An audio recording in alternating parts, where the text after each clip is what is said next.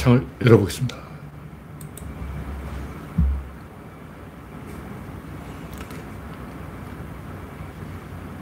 하나, 둘, 셋.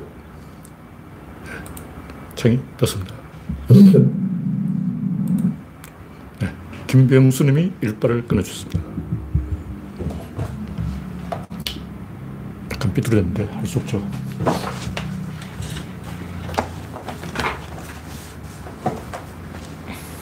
맞추기 쉽지 않아요. 박영진님, 우창님, 반갑습니다. 그레스방님, 우상경님, 어서오세요. 이상 있으면 말씀해 주시기 바랍니다. 네. 이우성님, 랜디 로저님, 반갑습니다. 현재 16명 시청 중, 네. 30분, 아직 오늘 좀 일찍 시작했네요.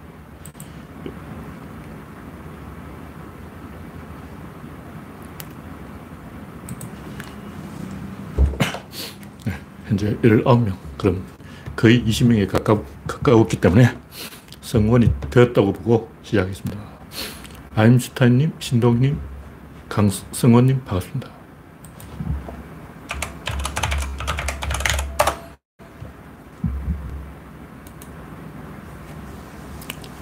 날씨가 엄청 더웠죠. 낮 기온이 일기예보는 33도까지 올랐는데 길거리에서 재보니까 37도 막 스마트폰으로는 37도까지 올랐어요. 실제로는 몇 도인지 모르죠. 서울 전체는 33도인데 지역적으로 그 동네가 37도에서 아스팔트가 많아서 그런가. 네, 이제 20명이 되었기 때문에 시작해 보겠습니다. 첫 번째 곡기는 김경수의 좌절. 네, 소흠님 반갑습니다. 모니터 제가 이제 시력이 나빠져서 소흠님인지 소흠님인지 잘 모르겠어요. 소흠님이라고 치고 잘 안 보여요. 옛날에는 이 정도로 눈이 안 나빴는데. 이, 오늘 뉴스는 아무래도 김경수의 좌절. 사실 이 김경수 재판은 어느 정도 예상이 된 거예요. 뭐 억울하다는 얘기도 있고 별 얘기 다 있는데 그런 이야기들은 이 정치적 발언이 정치적 발언. 억울하죠. 억울한데 또 이제 사법가들은 사법적 발언을 하고 경찰들은 뭐 경찰 입장에서 형사법적 발언을 하고 이 네티즌들이 하는 말은 정치적 발언이란 말이에요. 가려 들어야 돼요. 그러니까 일단 우리 쪽 사람이 아 김경수가 억울하다 그럼 아 진짜 억울하구나 이렇게 생각하면 안 되고 우리 초등이 아니잖아. 우리 좀 아는 사람이잖아요.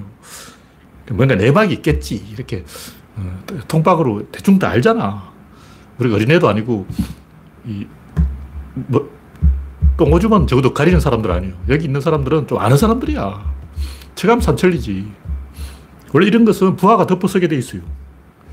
일본 같은 경우는 어떻게 하냐면, 이런 사건이 일어나면 보좌관이 자살을 해요. 그럼 김경수 보좌관 왜 자살을 안 하지? 우리나라는 반대로 대통령이 자살해. 일본하고 한국의 차이죠. 일본은 왜 보좌관이 자살을 할까? 봉건 영주가 죽으면 그 밑에 있는 가신들은 다 죽게 돼 있어요. 봉건 영주는 어떻게든 살려가야 돼요. 노량해전에서 이수진 장군이 왜 전사했냐면 그 일본 장수가 똑같은 일이 새끼가라 전투에서 일어났어요. 1600명의 부하를 데리고 도쿠가와 편에 붙으려고 했는데 잘못 가서 줄을 잘못 서가지고 서쪽에 붙어버린 거예요. 원래 동군에 붙으려고 했는데 줄을 잘못 서서 서군에 붙어버린 거예요. 근데 진을 치고 보니까 자기들이 어, 양쪽 격돌하는데 한가운데 붙었는 거야. 근데 탈출하면서 1600명 중에 1540명이 전사하고 60명이 살아서 돌아갔어요.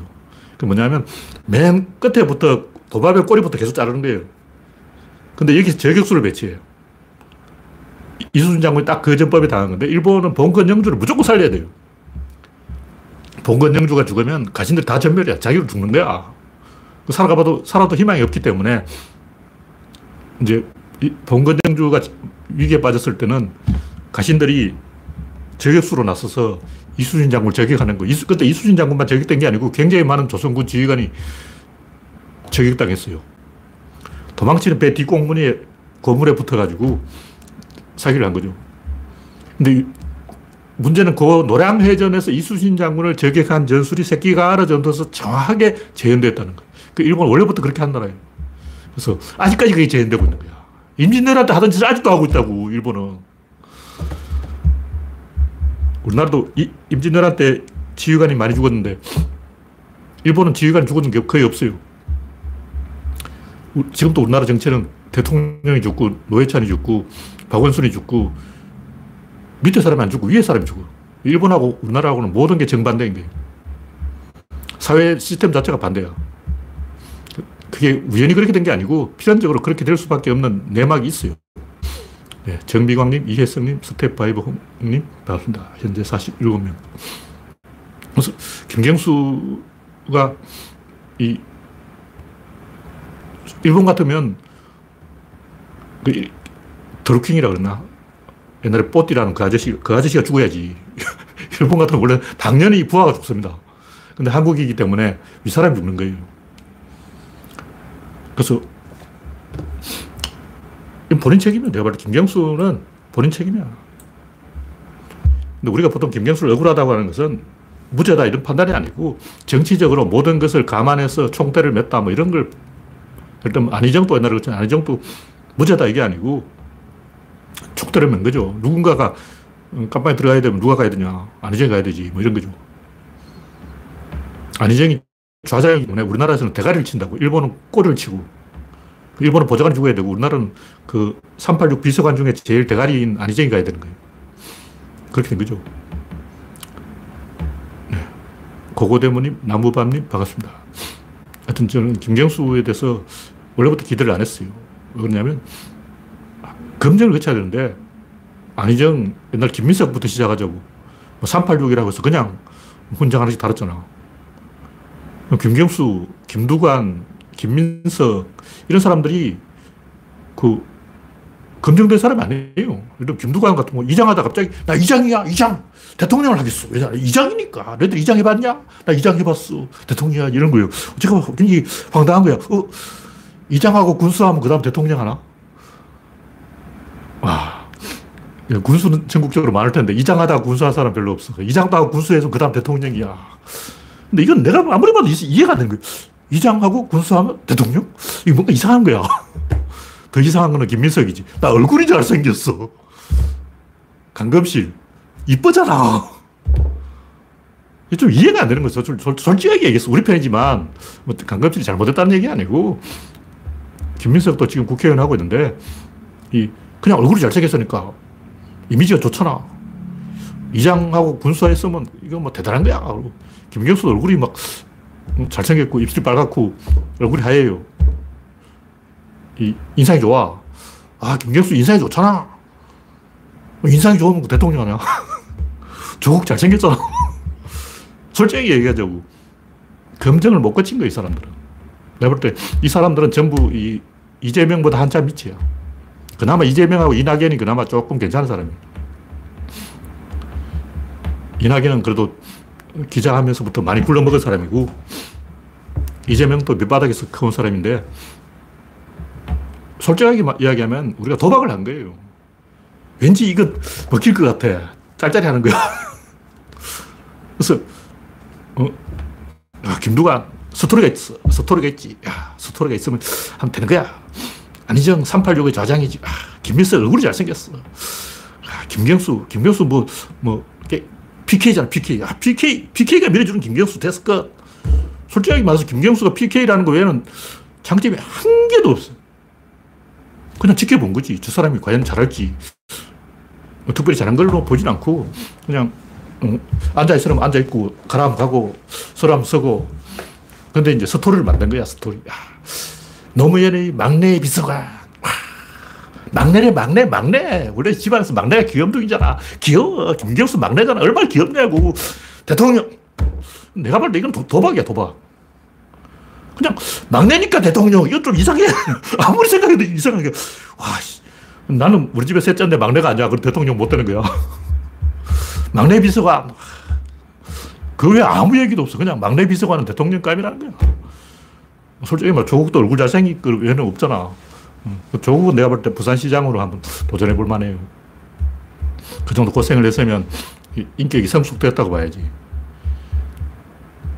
그리고 조국은 이 페북에 글 쓰는 걸 보면 적어도 똥오줌은 가릴 수 있는 사람이야. 근데 김두관은 내가 옛날에 보니까 똥오줌을 못 가리더라고. 화장실하고 좌변기하고 소변기를 잘 구분 못해. 이쪽이 화장실이지, 이쪽이 부엌이지, 이걸 잘 구분 못하고, 부엌에 가서 똥 싸고 막, 화장실에 가서 밥 먹고 막, 뭔가 이게 좀 이상한 거야.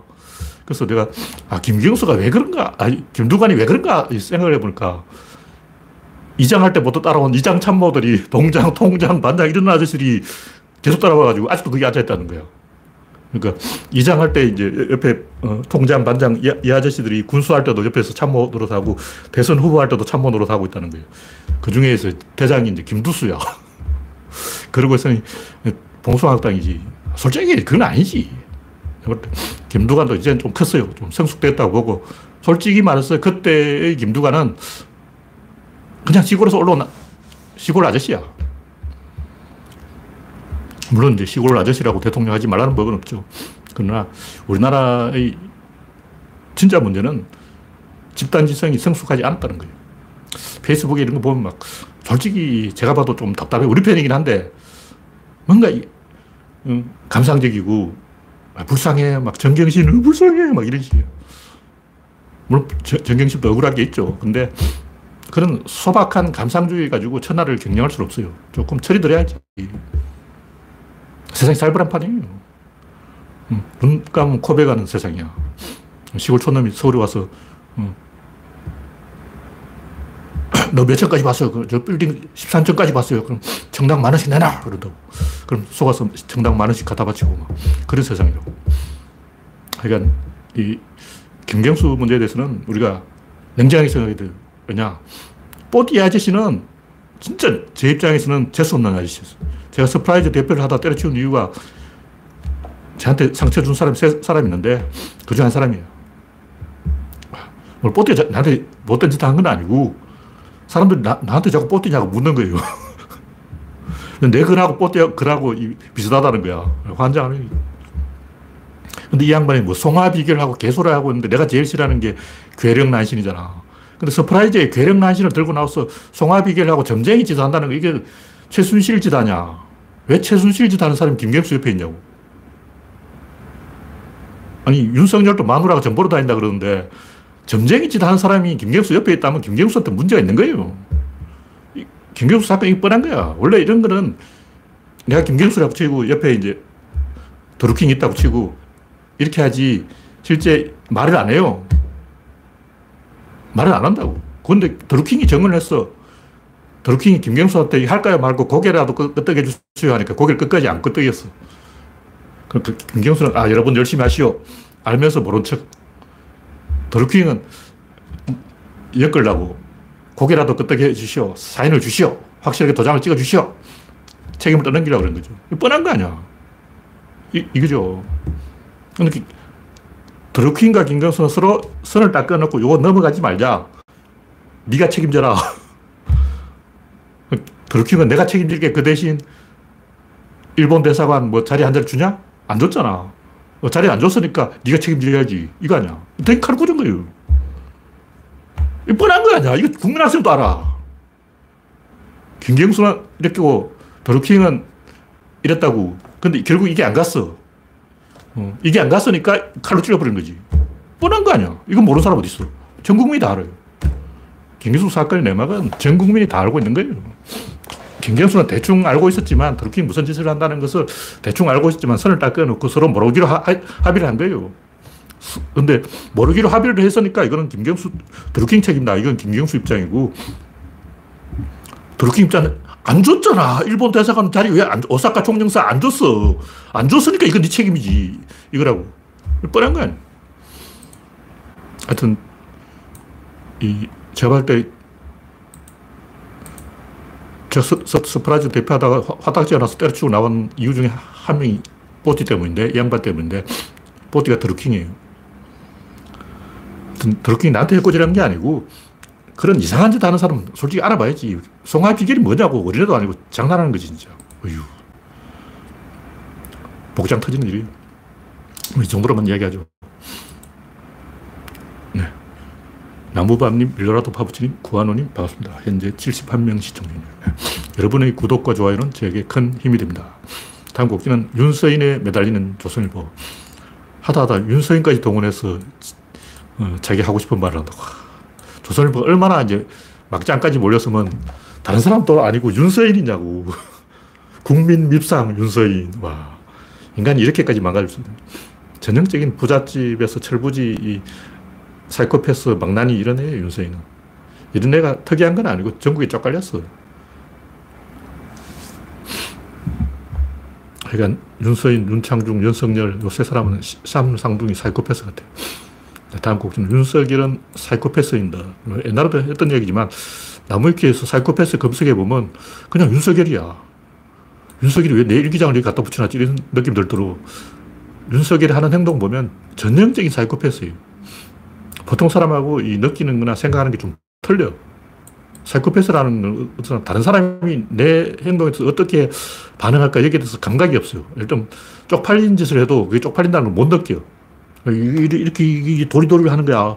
도리도리를 하는데 사람들이 보고 이상하게 생각할 거 아니야. 근데 그걸 못 느끼는 거야, 본인이.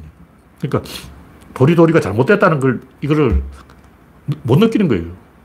오늘 또 그 사진 보니까 이러고 사진, 이러고, 이래가지고, 아, 주, 일주일에 100, 120시간은 일해야지. 그래가지고, 근데 그 가죽 의자 큰거 앉아가지고, 와, 그 드럼을 그렇게 표현해. 가뜩이나 배가 이렇게 나와 돼지인데, 자기가 이 대통령에 출마했으면 이렇게 딱 자세라도, 어, 이준석은 차렷 자세라도 할 줄 알잖아. 근데 대선 후보라는 사람이, 에 120시간은 일주일에 일해야지. 에 이러고 있어. 이거는 미친 새끼야. 조선시대 임금도 그렇게 안 했어. 임금도 똑바로 앉아가지고, 어, 회의했지. 임금이, 야, 야, 야, 김정서, 이래 왜? 이게 미친 새끼라고. 사이코패스만 할 수 있는 동, 작이야 만화에 많이 나오잖아. 어. 와, 이 진짜, 윤석열 이 새끼는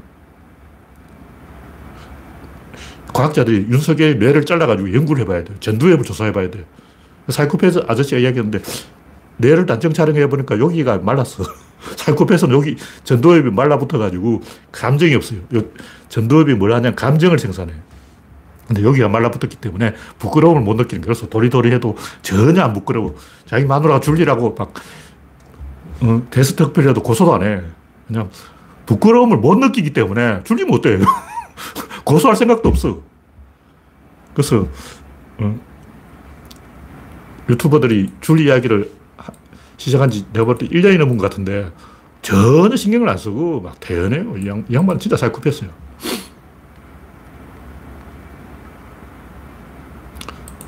접대부하고 결혼한 것에 대해서 부끄럼도 없고 창피한 것도 없고 아주 당당해. 우리 사이코패스도 원래 그래요. 네, 다음 곡지는 윤석열 죽창 들고 광주 밀란 저격. 얼마 전에 죽창 이야기 하더니 이번엔 또 밀란 이야기하고 뭐 대구 가서 헛소리 했는데 아마 대구가 고향에 온 것처럼 편안하게 느껴졌던가 봐죠. 이것도 잠재의식을 들키는 거예요. 저 같은 사람이 이런 걸 굉장히 예민해요. 얼마 전에 죽창가 발언했다고 그 다음에 광주를 다녀왔어. 그 다음에 밀란이라는 단어가 나왔어. 이게 세 개가 쭉 연결되는 거예요. 이게 사이코패스의 특징이에요. 왜냐하면 자기가 광주를 얼마 전에 다녀왔고 죽창가 발언을 했다는 걸 아무 생각이 없는 거예요. 아무 느낌이 없어. 나 같으면, 아, 내가 얼마 전에 광주를 다녀왔는데 지금 밀란 하면, 아, 밀란 하면 동학인데, 동학이 호남에서 활동했지. 그럼 호남 사람들이 밀란이란 말에 예민할 텐데, 이게 딱 느껴져야 되는데 못 느끼는 거예요. 왜냐하면 사이코패스니까. 전형적인 사이코패스예요. 이런 말은 대구에 가서, 다른 데도 아니고 대구에서 태어나게 한다는 것은 전형적인 사이코패스다. 그 정도로만 이야기하겠습니다. 네. 다음 곡지는 꼬로만 이준석. 이재명은 유성민이 제일 무섭다 그러고 이준석은 박용진이 제일 무섭다 그러는데 제가 얼마 전에 이낙연이 무섭다고 하는 줄 알았는데 오늘 또 뉴스 보니까 이준석은 박용진이 제일 무섭다는 거예요. 제일 만만하다는 얘기죠. 제일 만만한 사람을 제일 무서운 상대라고 얘기하는 거예요. 이런 사람이 그냥 코로만 게속 보이는 거. 하, 초등학생 같잖아. 이재명도 그렇고 이준석도 그렇고 너무 꼬롬해. 꼬롬하다는 게 아마 경상도 사투리인가 봐요. 다른 데 안 나오더라고. 꼬름하다는 말 쓰는 사람 제가 본 적이 없어. 우리 동네만 썼나? 하여튼, 이, 잔대가리 굴리는 사람이 꼬름한 사람이. 만만하지 않은 사람은 어떤 사, 람인가 예측이 안 되는 사람, 적극적으로 맞대응을 하는 사람, 성부수를 던지는 사람, 자기 자신을 희생하는 사람, 감동이 있는 사람, 이런 사람은 만만하지 않은 거고, 바람을 일으키는 사람, 민중을 끌어들이는 사람, 주어진 판 바깥에서 자원을 끌고 오는 사람은 만만하지 않죠. 게임판 흔들어 버려야 돼요. 그걸 할 수 있는 게 노무현 같은 사람이죠. 오바마 같은 사람이. 네, 다음 곡지는 문재인의 지지율 상승.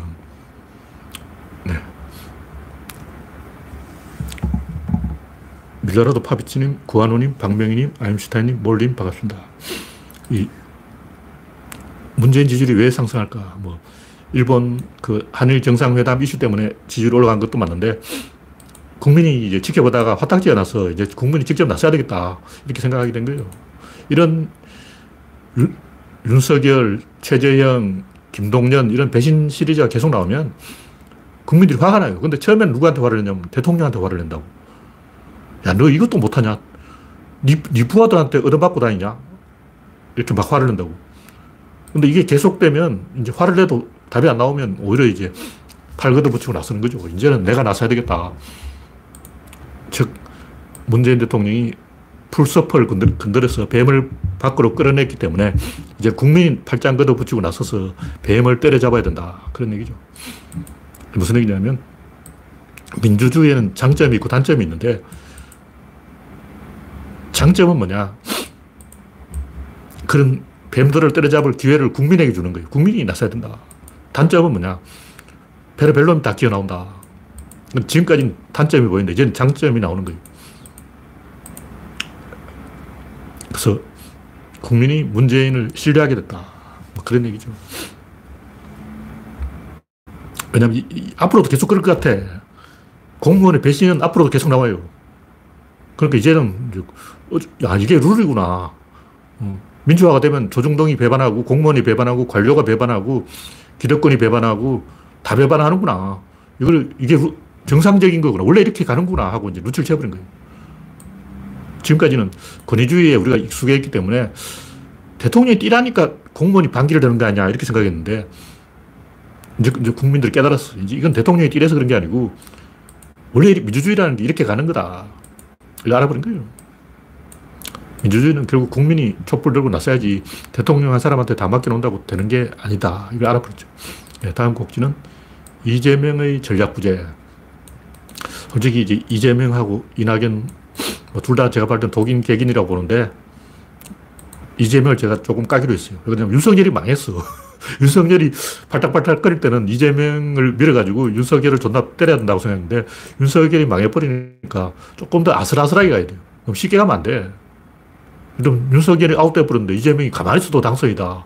어차피 대통령은 이재명이다. 어대명이죠, 어대명. 어대명 되면 이게 안 좋다고. 제가 옛날에 얘기했잖아요. 문재인 대통령 지지율이 너무 높은 게 안 좋다. 반드시 부작용이 나온다. 100% 나옵니다. 나왔잖아요. 문재인 대통령 지지율이 70% 80% 되니까 제가 볼 때 김현미를 이 국토부 장관으로 임명한 것은 조금 긴장이 풀린 거예요. 아, 이제 쉽게 가자. 긴장을 해야 됩니다. 그러면 이재명을 좀 까야 돼. 아슬아슬하게 가야지. 어대명 돼버리면 사람들이 정치에 관심이 없어져 버린다고. 그러면 무슨 일이 생길지 몰라. 당선돼도 골치 아파. 그래서 긴장을 해야 된다.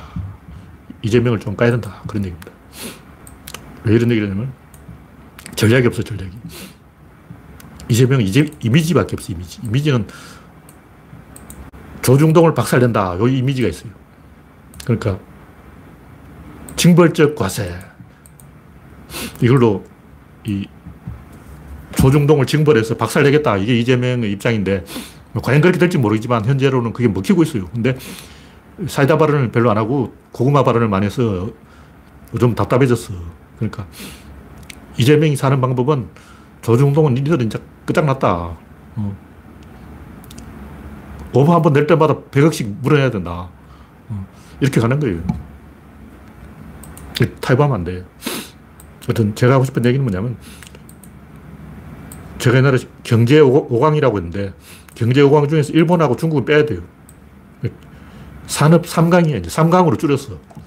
4강도 많아. 얼마 전 4강이라 그러는데, 아, 한국이 생각해보니까 4강이 맞기는 맞는데, 어떻게 보면 5강도 맞죠. 근데 그렇게 보면 브라질하고 인도도 깨우죠. 7강 돼버리잖아. 그건 너무 많잖아. 브라질, 인도는 좀 아니고, 산업 제대로 굴러간 나라는 지금 봤을 때, 세 나라밖에 없어요. 독일은 EU를 책임져야 되기 때문에, 뭐 항공이라든가 첨단이라든가 EU 쪽에 또 뭐 돌아가는 게 있어요. 그래서 비행기도 만들잖아. 에어버스. 우리는 비행기도 못, 못 만들잖아. 그런 점에서 독일은 기술이 있다. 인정하고, 미국도 첨단 기술이 있고, 일본은 포기했어. 제가 볼 때 제조업 자체가 없어졌어. 우리나라도 뭐 제조업 공동화 그러는데, 일본은 진짜 제조업이 공동화됐어. 뭐 먹고 사냐. 동남아에 투자해놓은 해외 투자를 가지고 먹고 사는 거예요. 그리고 또 소부장, 강소기업 뭐 이런 거 있잖아. 그러니까 일본은 북유럽식 강소기업하고 그 직원 한 100명 되는 소재, 부품, 장비 이런 걸로 먹고 살고 유럽에도 그런 기업들이 많더라고요. 반도체, 노광 장비 뭐 이런 게 있어요. 그 외에는 동남아에 투자한 해외 투자해 놓은 거 그거 가지고 먹고 사는 거예요. 공장을 전부 해외로 빼돌렸어. 우리나라도 공장을 해외에 많이 뺐지만 그래도 핵심은 한반도에 남아 있는데 우리나라는 뭐 조선도 있고 철강도 있고 많이 있는데 일본은 다 포기한 것 같아요. 그래서 일본은 이미 끝났다고 보고 미국, 한국, 미국, 독일 이렇게 세 나라가 각축을 벌이고 있는데 지구 70억, 80억 인구의 3분의 1을 우리가 책임져야 되는 거예요. 우리나라가 지금 3분의 1을 80억 어, 중에 3, 20억에 대해서는 우리나라, 우리 한국 책임다. 이 정도로 생각이 있어야 되는데 대통령 출마한 사람들이 아, 우리나라 국민이 5,300만 5,300만 명을 내가 책임져야 되는 이런 생각을 하고 있어. 그 틀려먹은 거야. 어깨 위에 10억 명씩 더 올리라고. 이재명이든 이낙연이 왼쪽 어깨 10억 명, 이쪽 어깨 10억 명, 20억 명 어깨 짊어지고 있는 거야. 한국, 독일, 미국 딱 세 나라밖에 없다고. 근데 미국 놈들은 원래 또라이잖아. 독일은 어, 옛날부터 독일 전차 군단 해가지고 시키도록밖에 못하잖아. 우리나라 사람은 악으로 깡으로 막 이래가지고 대들잖아. 우리나라 사람이 악질이 악질. 일본은 보좌관이 자살하는데 우리나라는 대, 통령이 자살해야 돼. 그러니까 우리나라 사람 전부 고개를 들고 기어오르기 때문에 어, 독일 국민, 건면한 말 잘 듣는 독일 국민하고 틀리다고. 도, 독일인들은 그냥 시키면 시킨 대로 해. 근데 한국인들은 죽어보자고 말 안 들어.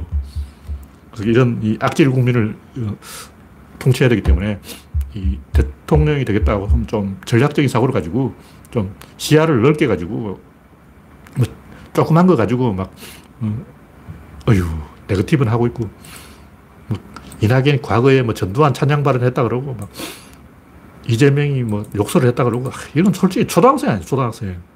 어린애 같은 어린애 같은. 그 보고 투표하는 거 아니에요. 큰 거 보고 하지. 이재명이 지금 사람들이 관심을 가지는 것은 조중동을 박살낼 거냐 이거 보고 찍는다고. 이재명이 자기 입으로 조중동을 박살낸다고 했기 때문에 조중동한테 콩밥을 먹이느냐. 여기 이게 궁금해가지고 아, 조중동 깜빵 가는 거 한번 보고 싶다. 이거 가지고 찍어주려는 거지. 그게 다른 거 없어요.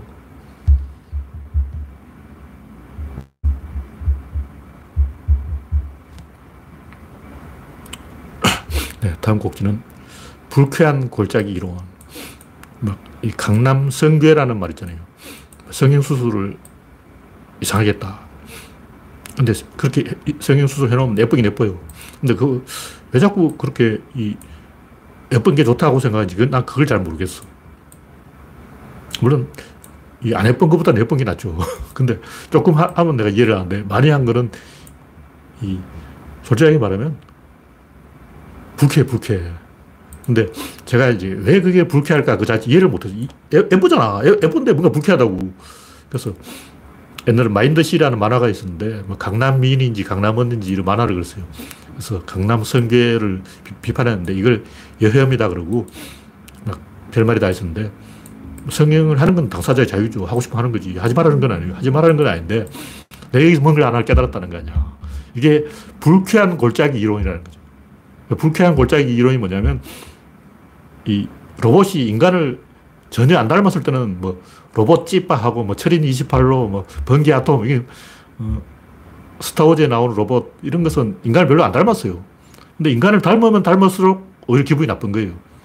이 애니메이션도 그런데 굉장히 인간을 닮게 그리면 더 기분 나빠. 왜 그럴까? 표정이 안 보이기 때문에 무서운 거예요. 예쁘긴 예쁜데 무섭다는 거죠. 그래서 이 로봇 공학자 모리 마사히로라는 사람의 이론인데 사람은 이 감정이 안 느껴지면 처음엔 답답하고 그 다음에 공포감을 느껴요. 상대방이 나를 공격하는 것 같아. 예쁜데 나를 좁힐 것 같은 거예요. 무서워. 솔직히 무섭잖아. 다른 사람 안 무서운지 모르겠 예, 예쁜데 무서워. 그걸 이야기하는 거고. 네, 이 정도로 얘기하죠. 다음 곡지는 일본의 자멸. 원칙적으로는 뭐 이것도 지난주에 나왔던 얘기 같은데 이 한중일 세 나라 사이좋게 협력을 해야죠. 협력을 해야 되는데 현실이 또 그렇지 않잖아요. 한국 형님이 돼야 되는데 서열 정리 안 돼가지고 중국은 아, 쪽수가 많으니까 형님이다 그러고 일본은 식민지 지배를 해서 이렇게 형님이다 그러고 뭐 서열이 꼬였어요. 그래서 한중일이 서로 싸우고 있는데 이게 해결이 안 되면 어쩔 수 없죠. 뭐 이왕 싸울 것 같으면 싸워야죠. 이거 지난번에 거의 했던 이야기네요. 그래서 결론은 이 외교라는 것은 외교다. 외교는 외교니까 대통령이 외교 행위를 하면 아, 외교를 하는구나 하고 이해를 하면 돼요. 그걸 가지고 막 시비 걸어가지고 뭐 점수를 땄다 이렇다 그러고.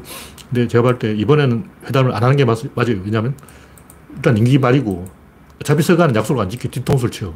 일본은 속이 있는 것을 병법이라고 생각하기 때문에 우리하고 이 뭐가 달라요. 사고방식이 다르다고. 무슨 얘기냐면 뒤통수를 딱 쳐주면 우리는 화를 내잖아요. 일본 하나 배웠어 하고 고맙습니다. 한 수 가르쳐 줬어. 나도 써먹어야지. 일본이 이번에 한국한테 한수 배웠잖아. 한국이 계속 이제 일본에 회담할 거야, 할 거야, 할 거야 하고 마지막에 안 해. 아, 이거, 야, 이거 일본식으로 말하는 병법, 좋은 병법이에요. 손자병법, 어, 뺨치는 좋은 병법이야. 그러니까 할 것처럼 해놓고 결정적으로 일본 탓을 하고 안 해버리는 거예요. 그러니까 이 정도면 사실 회담한 거하고 똑같아요. 왜냐면 회담할 의지가 있다는 걸 보였잖아. 그럼 된 거야. 뭐 회담 어차피 해봤자 뭐 결론이 안 나오는데. 어, 회담한다고 해서 그게 뭐 좋은 소식이 올 게 없으면 회담할 생각은 있다. 그런데 소마라는 사람이 죄를 뿌렸기 때문에 안 한다. 이게 서, 로 누이 좋고 매부 좋은 서로 이제 어색한데 서로 이제 면피한 거야. 됐잖아. 그럼 일본도 아, 역시 문재인 고단수네. 머리가 좋아. 이해를 해서 하고 납득을 하는 거예요. 제가 하고 싶은 얘기는 뭐냐면 일본인들은 이런 식으로 이상하게 하는 그런 게 있어요. 원래 그런 게 있다고. 예를 들어 인팔 작전 같은 경우 나무위키 같은 걸 보면 아, 무다구치 레냐 천하의 등신이다. 어, 일본을 패전을 일군 3대 추물이다. 이렇게 욕을 잔뜩 해놨는데 제가 볼 때 이 인팔 작전은 해야만 되는 작전이에요. 왜 해야 되냐.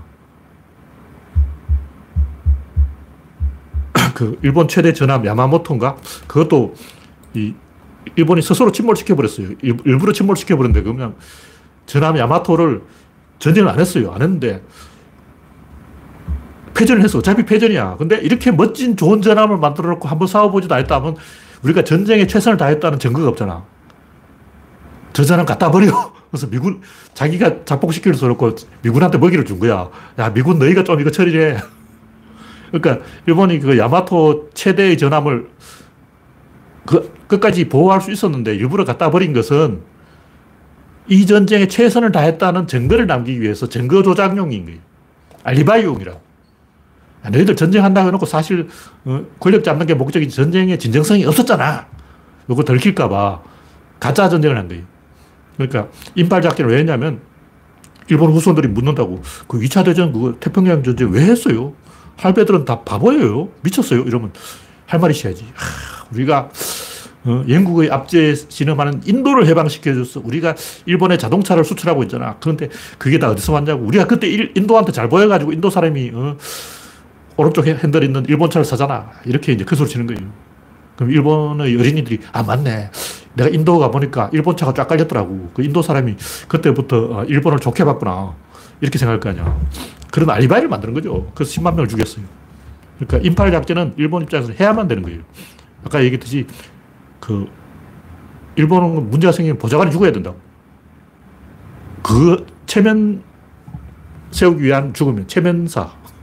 그 일본의 그 인발 작전에서 10만 명을 정글에서 죽게 만드는 것은 그런 체면 차리기 위한 그런 의도가 있었던 거예요. 근데 그런 식으로 일본의 그 우리 눈에 안 보이는 이상한 논리가 있어요.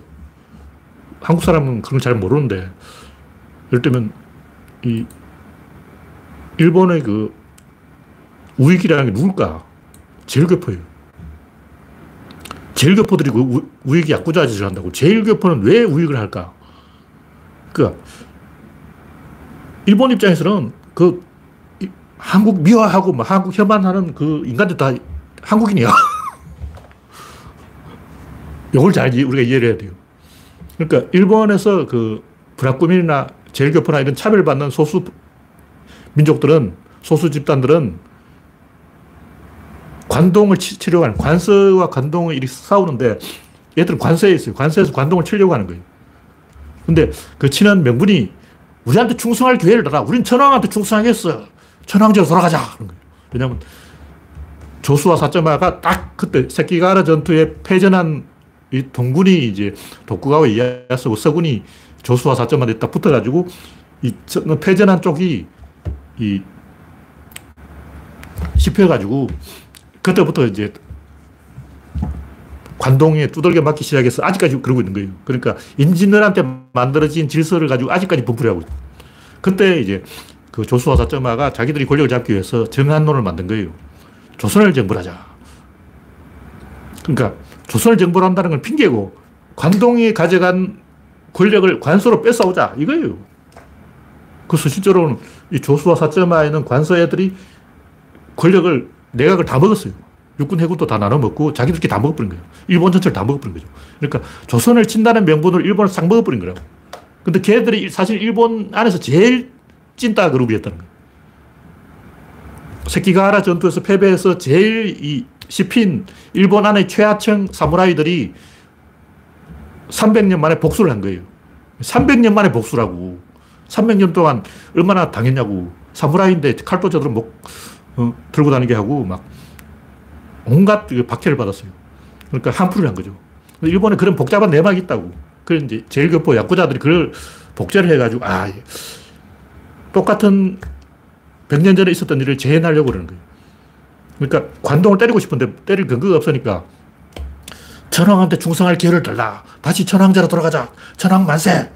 이러고 있으면 실제로 뭐냐. 이권을 달라. 이걸 제일 열심히 하는 게 브라꾸민이거든. 브라꾸민이 데모하면 엄청나게 이게 이권을 얻어냈어요. 그러니까 돈을 뜯어내는 거예요. 그러니까 일본의 그 우익이라는 그 사람들이 막 길거리에서 확성기 들고 다니고 하는 게 그게 뭐냐고. 돈 뜯어내는 거예요. 우리나라도 북파 공작원 아저씨 똑같은 짓 하고 있잖아. 길거리에서 까만 옷 입고 막 이상한 짓을 하더라고. 그 사람들이 뭐, 왜 그러냐? 이권을 뜯어내려는 거예요. 그런 본질이 우리가 좀 이해를 해야 돼요. 아, 일본도 그런 속사정이 있어서 계속 한국한테, 야, 우리 신호, 신호를 보내고 있는 거예요. 근데 우리는 다 알지만 모른 체 하면 됩니다. 그건 일본의 그 복잡한 일본 내부의 내막 안 몰라도 돼. 하여튼 그런 사정이 있다는 걸 까지만 이야기하고. 네. 마지막으로 이 지능의 이해. 최근에 그 인공지능에 대해서 회의적인 기사가 좀 나왔길래 제가 옛날부터 인공지능에 대해서 좀 회의적인 생각을 갖고 있었는데 왜냐면 테슬라가 그뭐 자동 운전을 하는데 그게 왜 인공지능이냐고. 그걸 왜 인공지능이라네. 이해가 안 되는 어. 자동 코딩 장치예요. 코딩을 자동으로 입력과 출력 사이에 요 사이에 규칙을 자기 스스로 찾아내게 하는 자동 코딩 장치인데 어. 그건 그냥 카메라를 해상도로 높이면 돼요. 그걸 왜 그걸 인공지능이라고 하는지 어, 제가 이해를 못하겠어요. 그건 지능하고 별 관계없어요. 이 지능이라는 게 굉장히 다양한 요소들이 결합되어 있는 거예요. 근데 아까 이야기했지만 이 전두엽이 하는 일이 뭐냐. 전두엽이 막 이렇게 많이 있는데 이게, 이게 뭐, 뭐 할까, 이게. 뭐 하는 게 아니고, 이게 그냥 폼이에요, 폼. 폼으로 달고 다니는 거야. 이 뭐, 뭐, 뭐 하려고 이게 있냐면 이 감정 조절이, 감정. 뭐 생각을 한다고 뇌를 팍 CPU를 굴리고 막 하는 게 아니고, 내가 볼 때 생각의 핵심은 감정입니다. 감정이 뭐냐면 태그예요, 태그. 우리가 검색을 하려면 태그를 많이 붙여놔야 돼. 머리가 나쁘다는 건 태그가 없어가지고 검색이 안 되는 거예요. 그, 어, 내 글이 검색 순위에 올라오게 하려면 태그를 많이 집어넣으면 검색 순위 어, 올라가는 거야. 그럼 태그를 어떻게 붙일 거냐? 구조론을 보면 입력, 저장, 제어, 연산, 출력이 있는데 그 저장하는 단계에서 태그를 감정으로 태그를 붙이는 거예요. 그래서 이 머리가 나쁜 사람들은 이 감정이 뭔가 고장나 있어. 감정이 좀 삐걱거려. 감정이 갑자기 막 ADHD인가 그 사람 다 지능이 떨어진 사람들. ADHD 맞는지 모르겠네. 그러니까 그 감정 조절이 안 되는 사람은 IQ가 떨어진 사람이다.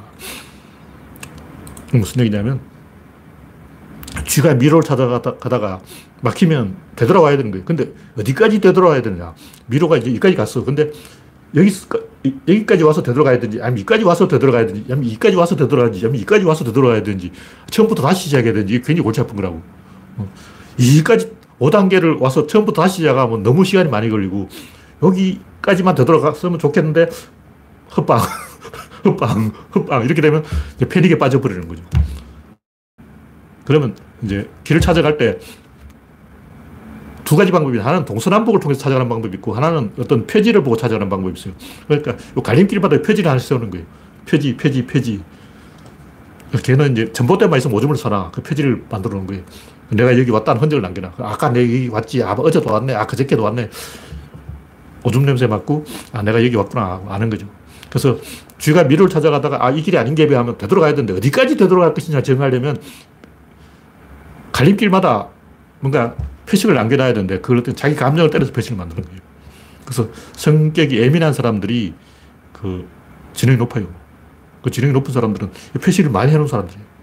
그래서 이 길이 아닌 게 비하면 다시 돌아가서 그 길 찾아가는 거죠. 그게 무슨 얘기냐면 자기가 왔던 경로를 인식하고 있어야 된다. 근데 우리가 경로를 어떻게 죠 그냥 막 인식하는 게 아니고 양적인 경로가 아니라 질적인 경로. 이걸 판단하게 하는 것은 이 부끄러움과 떳떳함, 자연스러움과 부자연스러움, 스트레스, 답답함 이런 거예요. 뭐 하다가 잘안 풀리면 답답함을 느끼고 답답하면 어떻게 되냐면 호흡이 안 돼요. 호흡이 교란돼 숨을 못 쉬어. 자기도 모르게 과호흡을 하게 돼요. 숨을 내쉬어야 되는데 안 내쉬는 거예요. 안 내쉬다 갑자기 내쉬면 그게 한숨이에요. 그래서 어떤 사람이 한숨을 쉬고 있다면 그 사람이 스트레스를 받아서 과호흡을 하고 있다는 거예요. 숨이 막혀 호흡을 잘 못하고 있는 거예요. 그게 답답한 거죠. 그래서 뭘 하다가 내가 호흡을 안 하고 있다면 뭔가 지금 상황이 막힌 거야. 그러면 다시 검토를 해봐야 돼. 내가 뭘 잘못했지 이렇게 둘러봐야 돼. 근데 보통 그걸 잘 못해요. 늑대에게 쫓기는 사슴은 가다가 내가 왜 길로 가고 있지? 왜 내가 아, 계속 직진만 하고 있지? 이 생각을 안 해. 급하니까 그냥 계속 달린 거예요. 늑대 쫓아오는 소리가 뒤에 들리거든. 근데 머리가 좋은 사슴이 있다면 가다가 90도로 꺾어버리면 되잖아. 근데 내가 지금 뭘 하고 있는지 이 자체를 모르기 때문에 꺾지도 못하는 거예요. 그 내가 뭘 하고 있다 이걸 기억해야 되는데 그걸 하게 하는 게 감정이라는 거죠. 감정을 통해서 이 구조론으로 보면 질, 입자, 힘, 운동은 다섯 단계마다 아, 내가 이 다섯 단계 다 감정이 달라요. 이 감정, 이 감정, 이 감정, 이 감정, 이 감정이 다르기 때문에 이 감정이 느껴지면 이까지 빠꾸, 이 감정이 느껴지면 이까지 빠꾸, 어, 왔던 길을 얼마나 되돌아갈 것인가. 바둑을 분다면 내가 이런 전략을 쓰면 상대방도 이렇게 전략을 했다고. 내가 이쪽에서 이렇게 바꾸면 상대방도 이쪽에 바꿀 거 아니야. 그럼 내가 이걸 고, 치려면 이, 어느까지 후퇴를 해야 되냐. 어, 적진이 깊숙이 추, 진출했다가 후퇴를 하려면 어디까지 후퇴를 할 것인가. 금강 방어선까지 후퇴할 것인가, 낙동강 방어선까지 후퇴할 것인가, 아니면 제주도까지 튈 것인가, 이걸 결정해야 된다고. 그걸 결정하는 것은 감정이라는 거죠. 그래서 인간이 동물보다 이 발달한 것은 감정 표현이 복잡하다. 그런 걸로 보는 거죠. 그래서 머리통이 크다고 머리 좋은 게 아니에요. 머리통 중에 실제 사용하는 부분 얼마 안 돼. 물론 나머지도 사용 안 하는 게 아니고 사용하긴 하는데 대부분 감정하고 관계가 있다. 그런 얘기죠.